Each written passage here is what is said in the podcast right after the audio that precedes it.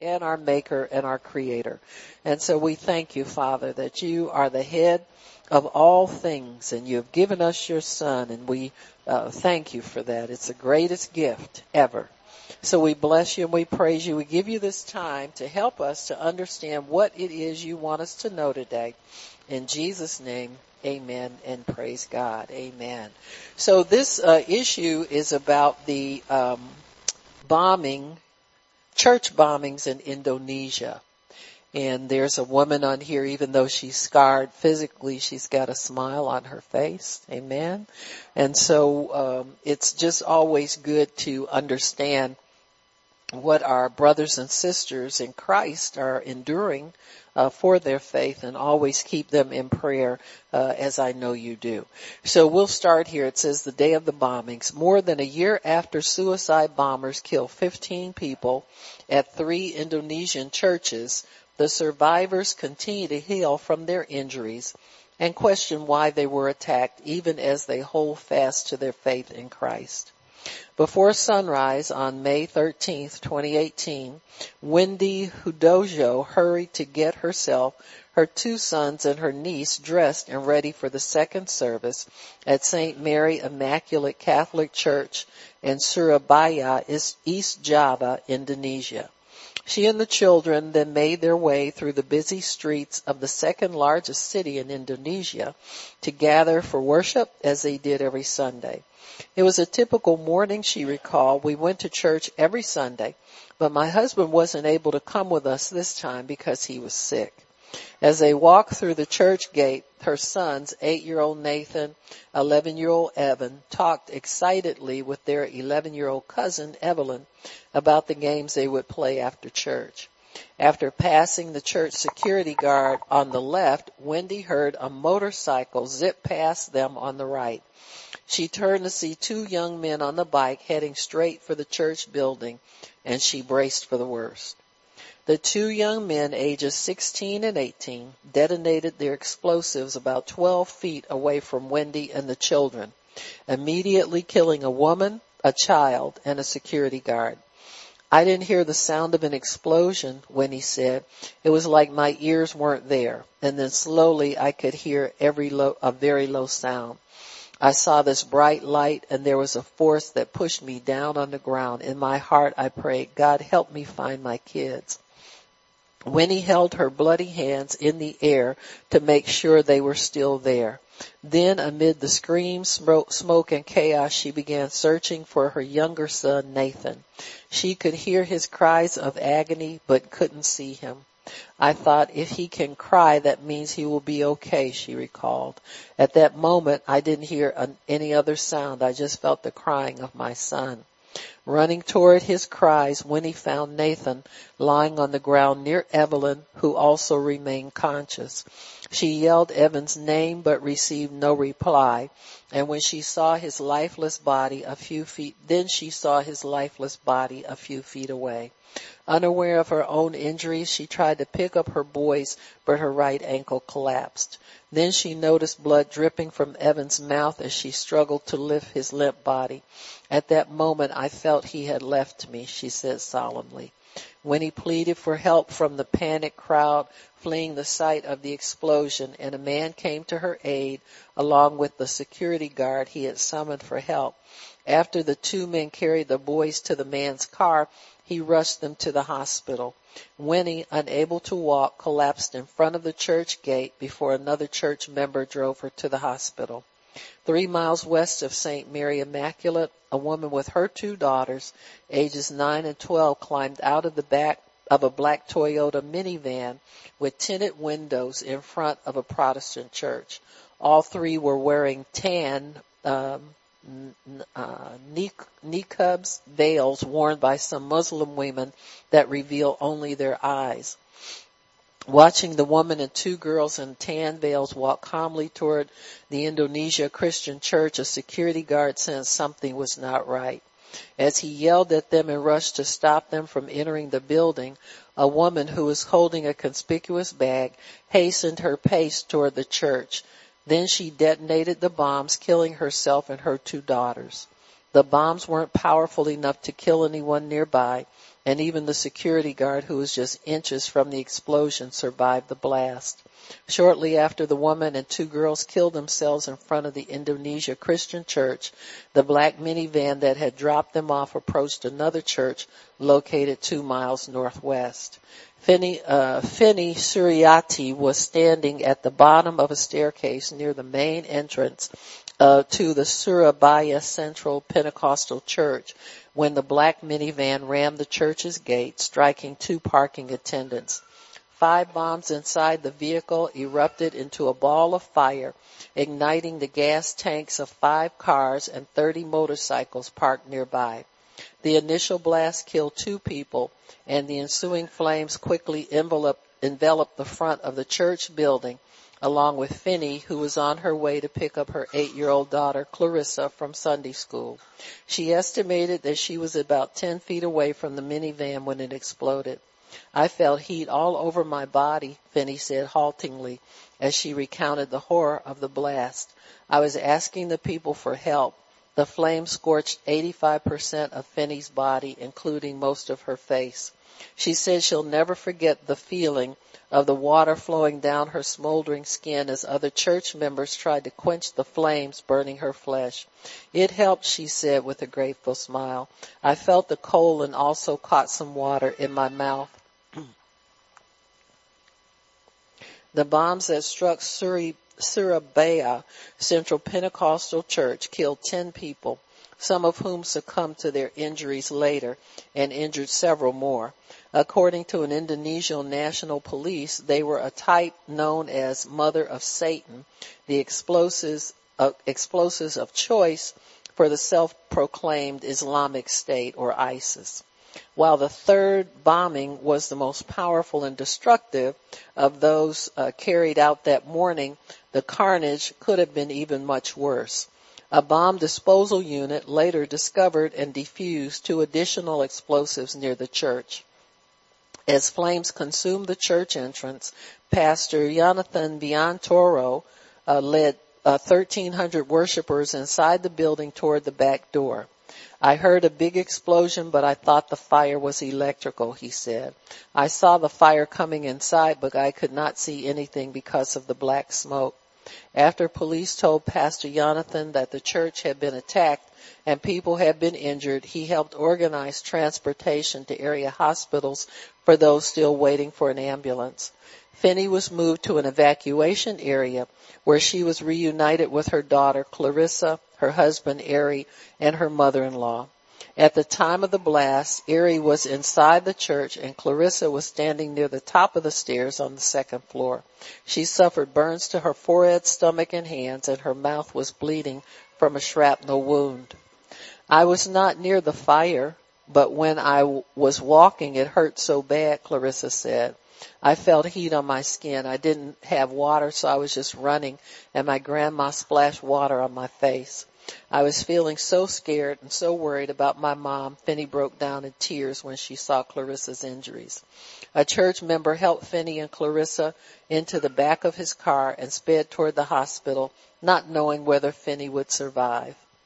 In the immediate aftermath of the bombing at St. Mary Immaculate, the only pain Winnie had noticed was near her right ankle, where shrapnel had sliced through a tendon. But hospital staff later discovered that she had several additional injuries, including broken ribs and deep cuts on her face. I tried to endure the pain when I was at the church because my kids were the priority, she said. The emotional pain and anguish she felt for them was far worse than her own physical pain. All she wanted to do was hold her sons. Although Evan was already dead, she longed to see his body. Once inside the hospital, Winnie saw Nathan lying two beds away with his legs propped up, but hospital staff soon closed the curtain around him. While waiting in the operating room for emergency surgery to remove shrapnel from her ankle, Winnie overheard a nurse say the boy in the next room needed a leg amputation to save his life. Shrapnel had ruptured the femoral artery in Nathan's leg, causing heavy bleeding. And as anesthesia flowed into my blood, they gave me time to pray when he said tearfully, I prayed that God would give the best for my son because I could do nothing. Winnie regained consciousness several hours later following a successful surgery and told her family members to stay with Nathan. She could rest by herself, she told them, but she, she, he shouldn't be left alone. The next day, doctors told Winnie that Nathan had died. His body had shut down after extensive blood loss. Nathan liked to run, when he said. Maybe when he realized he would lose his leg, he lost his hope. Nathan always told Evan he would go anywhere his brother goes. During Finney's 20 minute ride to the hospital, her senses and emotions caught up with her physical condition. I did not feel heat anymore, but I smelled burning flesh, she remembered. At that moment, I just thought about my daughter, and what had happened to her, why her body was injured like that. At the hospital, doctors placed Finney in a tub of warm water to stop the burning and stitched up the open wounds above her eyes and on her upper lip. They then took her to surgery to remove shrapnel embedded in various parts of her body. One piece of steel pierced my left side, she said, pointing to the spot. Thank God it did not hit my lungs. Doctors spent hours dressing her burns. At that moment I started to feel the heat again. The pain came back too. Over time, Finney's skin hardened. Every four days she was given anesthesia so doctors could slowly peel away the dead skin. She underwent that procedure 21 times. Doctors could not perform skin grafts because she didn't have enough healthy skin left. During Finney's three months at the hospital, Pastor Jonathan and members of her church visited her in intensive care regularly to encourage and pray for her. Finney was crushed when she realized she wouldn't be able to return to work as an administrator for a construction company. I had been working there since 2008, she said. After the bomb, I also had depression because I thought with my condition I could not do anything. After her release from the hospital, Finney received physical therapy twice a week for several months to regain strength in her hands. Her healing has progressed slowly and painfully. Persecution is uncomfortable, but what can I do? She says. Now I must go on with what has happened. Today, Finney's mobility remains limited by the tenderness of her cracked, purplish skin. The tops of her feet are scarred with the pattern of the sandal she was wearing the morning of the bombing, a constant reminder of the horrible day and everything it cost her. Finney said she has learned to love the scarred face that stares back at her from the mirror, but it has taken time. She admits it was difficult to overcome the initial shock and shame of her disfigurement. She still works to overcome the fear and anxiety that confront her every time she leaves home, but she said she has chosen to forgive those responsible for her current condition. I am not a woman who keeps the anger, she said softly but confidently. I am a woman who likes to surrender all to God and let Him arrange all for me. Finney has surrendered more than the events of May 13, 2018. She has had to relinquish control in every aspect of her life. She relies on others, mainly her husband Erie, to help her get through each day. She requires help bathing and dressing each day, and she has, is resigned to wearing loose fitting gowns that don't cling to her fragile skin. The most difficult part of her new life, Finney said, is the necessity of avoiding physical contact. Clarissa's hugs are now too much to bear. It's so sad, she said, emphasizing each word with a nod of her head as her eyes fill with tears. Clarissa, now a fifth grader, is nearly pain free. She wants to be a doctor when she grows up so she can help suffering, help the suffering like her mother whom she prays for daily. Amen. So that's them, uh, he, she and her, well she's on the cover and then she and her daughter, and I'm going to pass this around because you can see the tattoo scars of the sandal she was wearing on her feet that day. Amen. Okay. Now, Winnie still takes pain medication every day. She also receives physical therapy three times a week to restore strength and mobility in her right leg, right hand, right arm, and shoulders.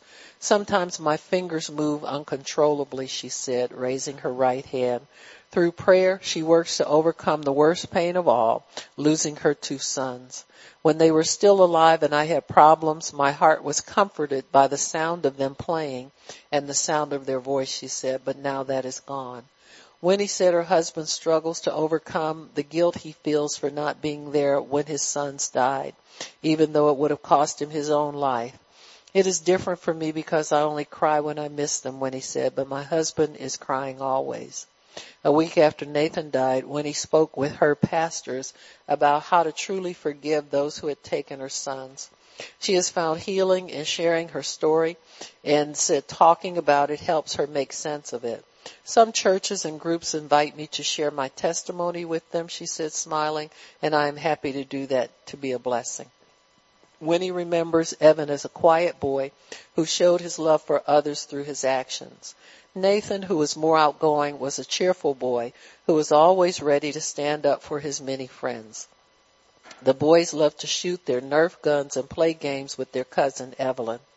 Evelyn, now 12 years old, has lived with Winnie and Ari since she was six. She suffered a broken right wrist in the bombing as well as severed nerves in three fingers on her right hand. As a result of her injury, she has had to learn how to write with her left hand. She has also undergone three surgeries to remove shrapnel from her legs and feet. Both feet still have shrapnel and so does her thigh, Winnie said as Evelyn sat quietly nearby. The doctor's thinking twice about taking shrapnel from her thigh because it could leave her paralyzed. Evelyn becomes more talkative and confident when she shares memories of playing with her cousins. But when she does, she has to hard, try hard not to cry. I miss them, she says, wiping away tears. Days after the attack, small group leaders at Surabaya Central Pentecostal Church contacted their group members and told them to spread the word. The church will gather on Sunday. I want to encourage the congregation to not leave because this happened, Pastor Jonathan said. We also wanted to show that we love God. And when we love God, the less afraid we are of persecution happening in our life. We must still love God. Local police and members of Indonesia's military guarded churches throughout Surabaya on the Sunday following the attacks to Christians so Christians could worship without fear. At Surabaya Central Pentecostal, Police also blocked roads surrounding the church for added protection. Staff and volunteers set up large tents in the church's parking lots and more than a thousand people attended the church's two services at 6 a.m. and 3 p.m. Although attendance that first Sunday following the bombing was a fraction of the 5,000 who normally attended the church's four Sunday services, the community was inspired by the believers' courage and faithfulness. Pastor Jonathan said many of the church's Muslim neighbors stood outside their homes to witness the Christians worshiping the God of the Bible. Our Muslim neighbors said when Christians get a problem like this, they are not afraid they are still faithful to God, Pastor Jonathan said. One of the men who takes care of our parking said, I'm surprised by the church. After they are bombed, the church is stronger. God is still good, Pastor Jonathan said, smiling. Maybe we don't understand, but I'm sure God is still good, and that's important. His will is perfect for us. Don't get angry toward God. God is still good. The pastor's first message after the bombings focused on Romans 8:28, and we know that for those who love God, all things work together for good, for those who are called according to his purpose. He also stressed the importance of unity, faithfulness, and forgiveness in the face of persecution. We must pray for each other, he said. We must remain unified and we must encourage others. The main point is that we forgive the people who did what happened. We pray for others like them that God can give them grace to repent. Pastor Jonathan requested prayer for the healing of his church, especially for those who experienced trauma. He also asked us to pray that his congregation will continue to be used for God's glory. The parts of the church building damaged in the blast have been repaired and a larger, stronger security gate and new protective barrier have been installed in the building's entrance. The church continues to gather for worship and love Muslims in its neighborhood. And Pastor Jonathan said he doesn't fear another attack. The Great Commission is our task, he said. We must share the gospel to other people so they can be saved too. According to the Indonesian National Police, the May 13, 2018 suicide bombings marked the first terrorist attacks in Indonesia's history carried out by an entire family, including children. They were members of Jamaah, uh, JAD for short, a local branch of ISIS that in 2016 had bombed a church in uh, another town in Indonesia. Authorities said the parents in this family, who had recently t- returned from Syria, were among the hundreds of other Indonesians who traveled to Iraq or Syria in 2017 to join ISIS. Indonesia's National Agency for Combating Terrorism had added their names to a federal terror watch list, but the family's preparations for the attacks had gone undetected. The deaths at the three churches weren't the only ones caused by JAD that day. At 9 p.m., three members of a Muslim family of six were, were killed when a bomb detonated prematurely in their apartment. They had reportedly planned to attack additional churches, and the following morning another bomb exploded at Surabaya police headquarters, according to four police officers, and killing four members of a Muslim family of five. The surviving family member was an eight-year-old girl. In all, 28 people, including 13 suicide bombers, died and 57 more were injured in the sophisticated attacks, making them Indonesia's most deadly since the uh, 2002 bombings in Bali.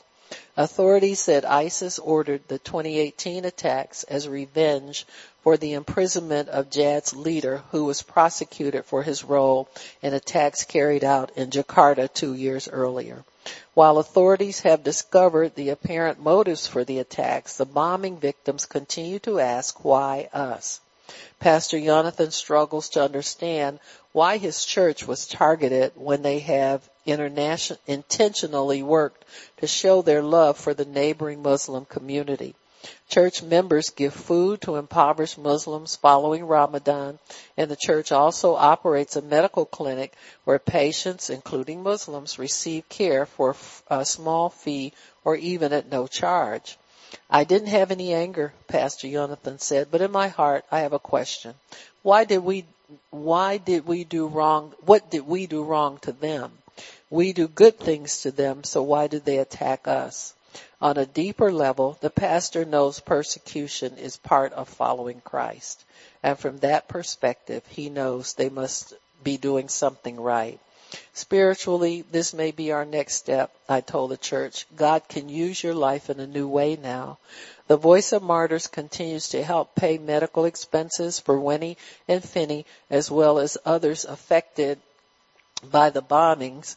After losing her two sons, Winnie said she has struggled to regain her sense of purpose and she still carries a lot of emotional pain. When I see the photos of my son, I always ask in my heart, why did this happen to my son? She said, the time has gone by too fast for me.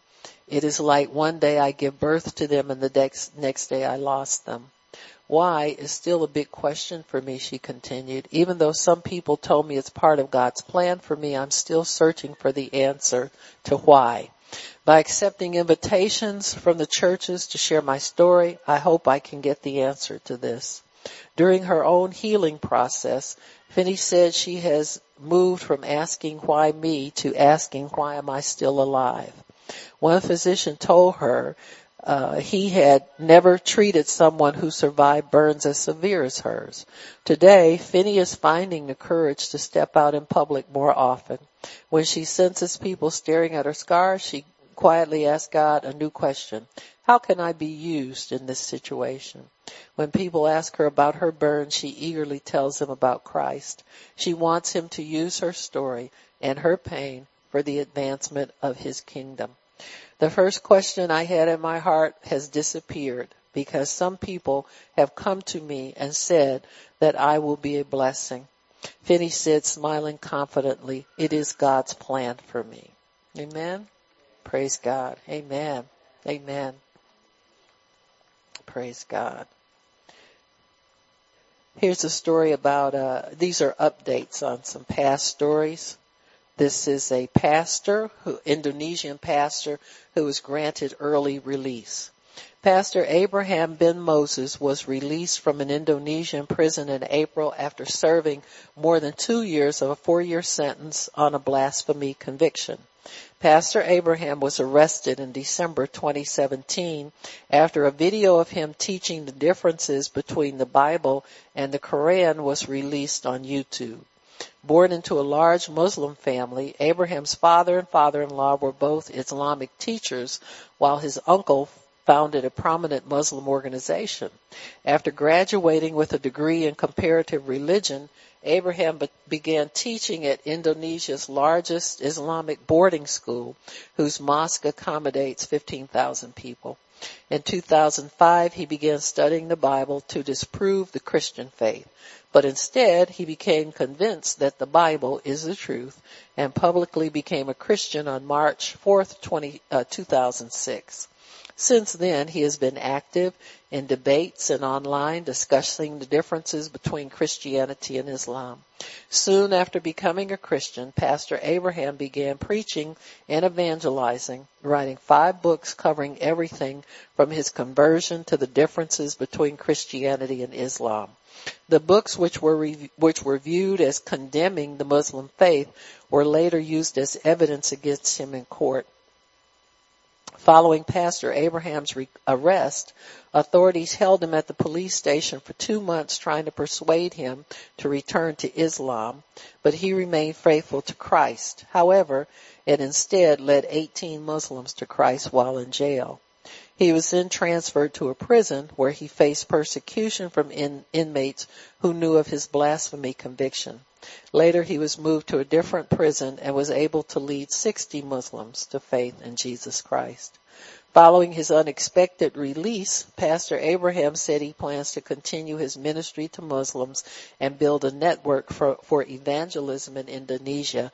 He also hopes to start a school for missions on the island of Borneo outside of Indonesia's borders. So the gospel is not bound, huh? Bet they won't lock him up again. Amen. Amen. On February 13th, two Indonesian men were arrested on blasphemy charges after distributing Christian literature. The morning of the arrest, Andreas Sarno, 80, and Bintang Syriat, 73, left their homes at about 7 a.m. as usual and spent a few hours distributing Christian booklets and sharing the gospel.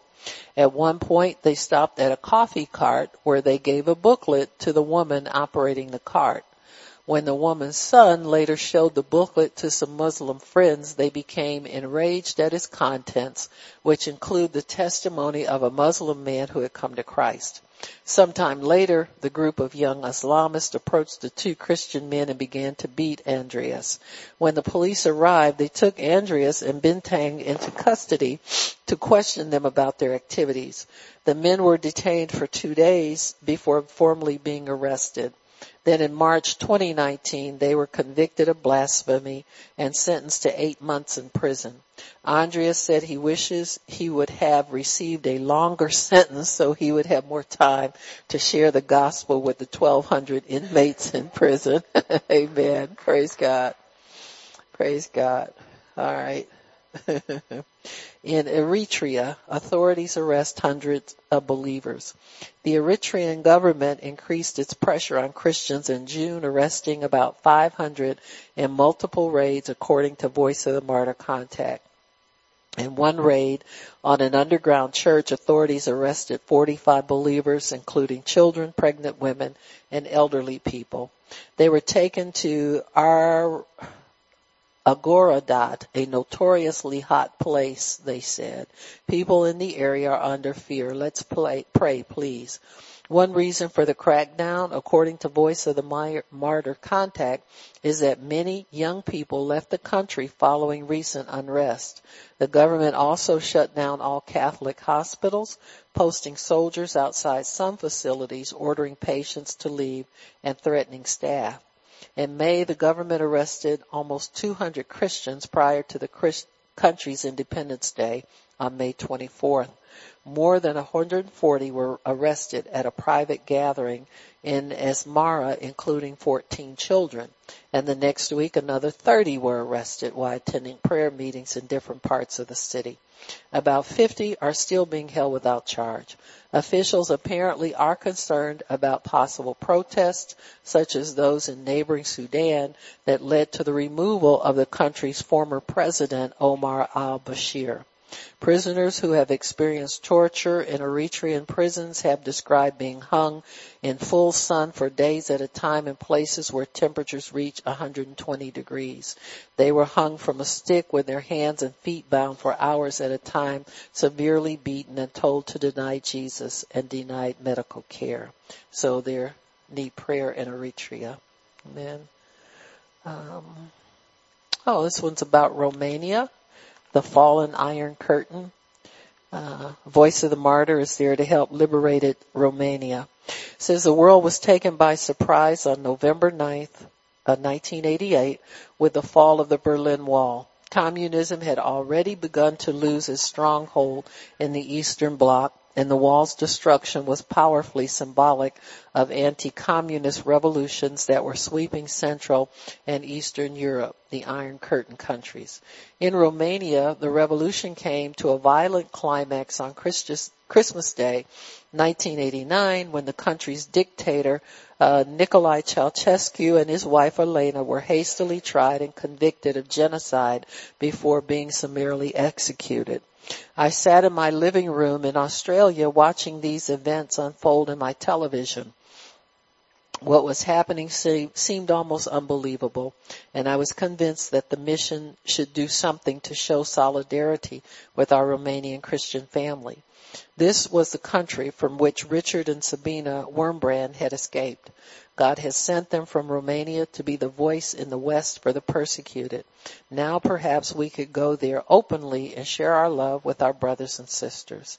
A Voice of the Martyr colleague from Germany invited me to travel to Romania with him and a Voice of the Martyr colleague from Switzerland in February 1990. We would buy a van loaded with items to help churches emerging from totalitarian control and drive it from uh, Germany to Bucharest, Romania, where we would meet with contacts and friends of the Wurmbrand family to deliver the goods. We would then leave the vehicle with them for their ministry and depart the country by air. When I arrived in Germany, my colleagues had already filled the van with food, clothing, books, and Sunday school materials, so we jammed our own small bags into the remaining space and headed for Romania. As we crossed into Hungary, customs officials inspected our vehicle, but they didn't give us any trouble when they understood we were taking aid to Romania. We traveled on to the Hungarian city of Budapest, where we met Christians we had worked with as contacts during the Cold War.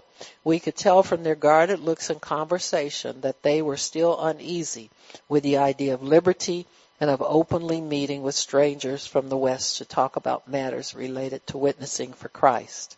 We continued our journey the next morning after breakfast, facing a slight delay at the Romanian border that afternoon while officials thoroughly checked our car. Eventually we were signaled through. As the Romanian sky darkened, we headed for the city of Cluj-Napoca, where we had a hotel reservation for the night.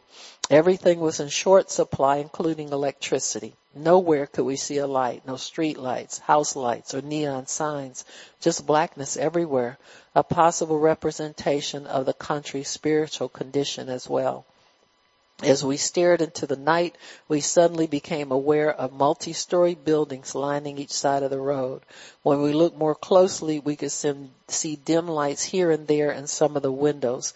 In fact, we had arrived in Cluj, but we could almost have driven through it and missed it entirely. We later learned the electricity was so limited throughout the country that residents were allowed only one light, no stronger than 40 watts. We wondered how we could find our hotel in all the darkness. When we came to an intersection, we stopped beside a car and called out the name of the hotel to the driver. Understanding what we needed, he shouted, follow me. We had to trust him as he rushed off into the darkness. After a short distance, he waved his hand, pointed, and zoomed off. We looked where he had pointed, and there was our hotel. After a meager breakfast the next morning, we again took our places in the van, consulted our map, and set the course for the day, eventually rest, reaching our destination of Bucharest. Most of the roads in Romania had not been maintained, so it was a rough ride. About halfway to Bucharest that day, we drove through a city of P, uh, uh, Pitești, the site of one of Romania's feared prisons, Richard Wurmbrand had written and spoken about the prison. Many of our dear brothers and sisters in Christ who were incarcerated in this dreadful place were never seen al- again alive. As we drove into Bucharest, we had the sad effects of more than 40 years of communism were apparent everywhere. Buildings showed signs of disrepair where maintenance had been neglected. Many churches had been demolished. Ceausescu did not want to see a cross anywhere, especially in the vicinity of his new palace. The palace was a huge, sumptuous building at the time said to be the world's largest building apart from the Pentagon. Ceausescu and his wife were ex- executed before sleeping even one night in it.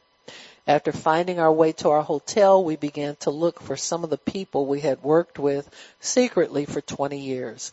We walked through blocks of dingy buildings to meet our Romanian Christian friends in small, overcrowded apartments. Tears flowed as we prayed with them, gave them some of the goods we had brought, and promised to stand with them and help them in the days ahead. The days passed quickly, but still, but we still had several sets of uh, engraved Bible story, stories that we needed to give to just the right person before we left the country. During our last meeting with a brother named Constantine, a friend of Richard, Richard Wurmbrand, who like Richard had been in prison for his Christian witness, we met a young woman who told us she was a Sunday school teacher in her church. When she opened her bag and pulled out simple visual aids that she had made with the help of teach made to help teach Bible stories to the children. We know we we knew we had found the right person for the flannel graphs. She cried joyfully when we gave them to her, having never seen or heard of such wonderful aids to teach the Bible. As we boarded the plane to return home, we carried precious memories as well as new thoughts and ideas with us. I was encouraged to know that despite all of the hardship, deprivation, and adversity they had faced, Christians in Romania had survived a very dark period and now had new hope for the future. There was much work to be done before the believers and churches would find their way amid their new freedom, but we would not abandon them. So that's the voice of the martyrs for this month. Amen. Praise God. Praise God. It's interesting how uh, freely people in this country talk about the joys of communism, even when there's um, evidence all around us that it's not a good system and it doesn't work and all of the above. and so that's one of the deceptions that we have to fight in this nation. You know, we, there's a lot of deception around where people are calling good evil and evil good. They're calling truth a lie and a lie the truth. And so that's a big devil that we've got to fight that, you know, to, to pull down deception wherever it is and allow God to bring truth, uh, to bring light, to bring hope, to bring deliverance, uh, to bring all of the things that people need so that they can live the life that God intended for them to live. He did not give us dominion over each other. Amen. There's no person that's allowed to control another person, to limit your freedom, to put you in bondage in any kind of way. So we're going to pray that God's people would know freedom in a real way and that all of these needs that we are, are looking at here uh, would be dealt with and, and, and, we would get some good reports out of these prayers that we're praying. So I believe God and I know you believe God too. And so we're just going to put our faith for it and just trust God to do uh, what he wants to do for these persecuted believers. Father in heaven, we thank you. We bless you and we praise you. We worship you, Lord, and magnify you. Lord, we lift you up. You're worthy to be praised. Hallelujah. Glory to God. Glory to God. Glory to God in the highest. Thank you, Lord. We bless you. We praise you. Lord, we ask you to forgive our sins. Cleanse us from all unrighteousness. Lord, we thank you for the righteousness that is of Christ Jesus. So we put on that righteousness, Father. This is not something that we create. This is not something that we are trying to invent.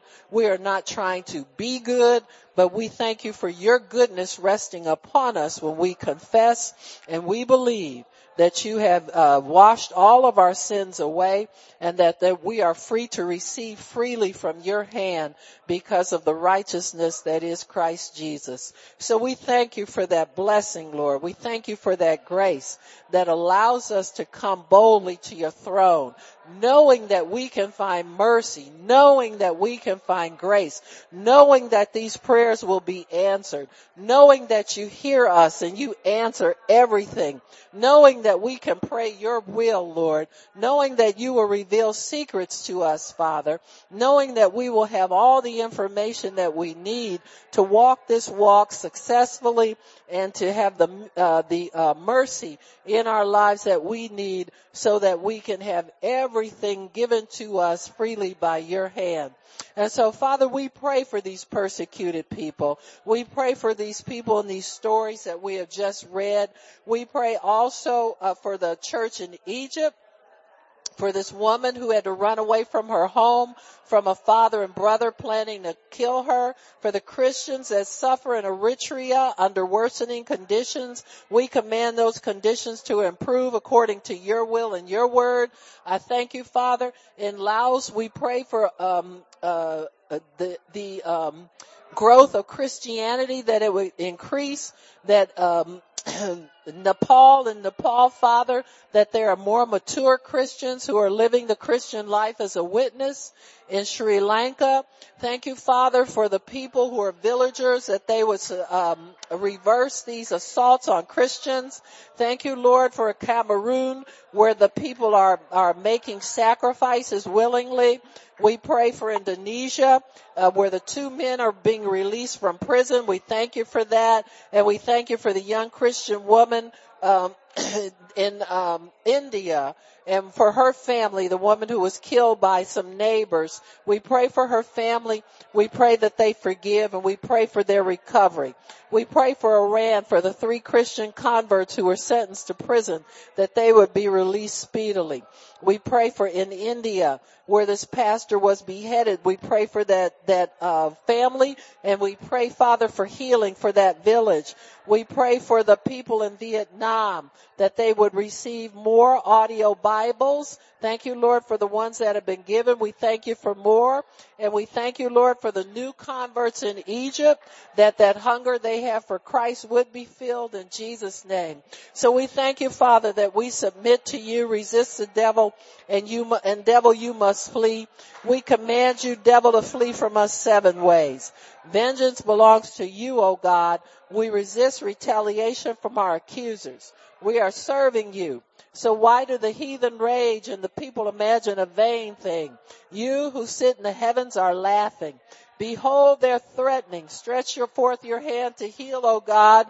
Do signs and wonders in the name of Jesus.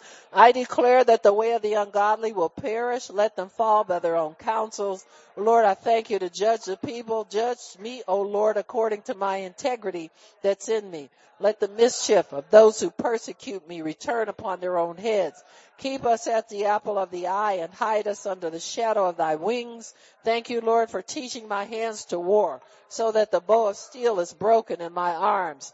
Thank you that you have given me the necks of my enemies. Shut the mouths of the lions that roar their lies against me. Cause the tongue of the wicked persecutors to cleave to the roof of the mouth. Stop the pointing of the finger against your servant. Stop those who point the finger against me without a cause and who hate me. It is time for you to work, O Lord. They have made void your law. Lord, you know it's nothing for us to help. We know it's nothing for you to help. Help us, O Lord our God, or save me according to your mercy. Let our hands prosper and prevail against our enemies.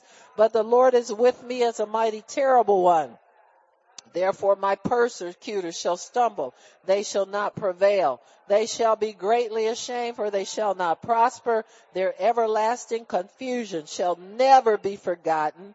And we thank you for that. We thank you, Lord, and we remember that those who live godly will suffer persecution, but we thank you, Father, that you deliver us from all our fears. You deliver us from all our strong enemies. You deliver us, Father, from all temptation and all foes. And we thank you for deliverance for your people today. We thank you for freedom for your people today. We thank you for divine protection for your people today. And we bless you, Lord, and we thank you for it in Jesus' name.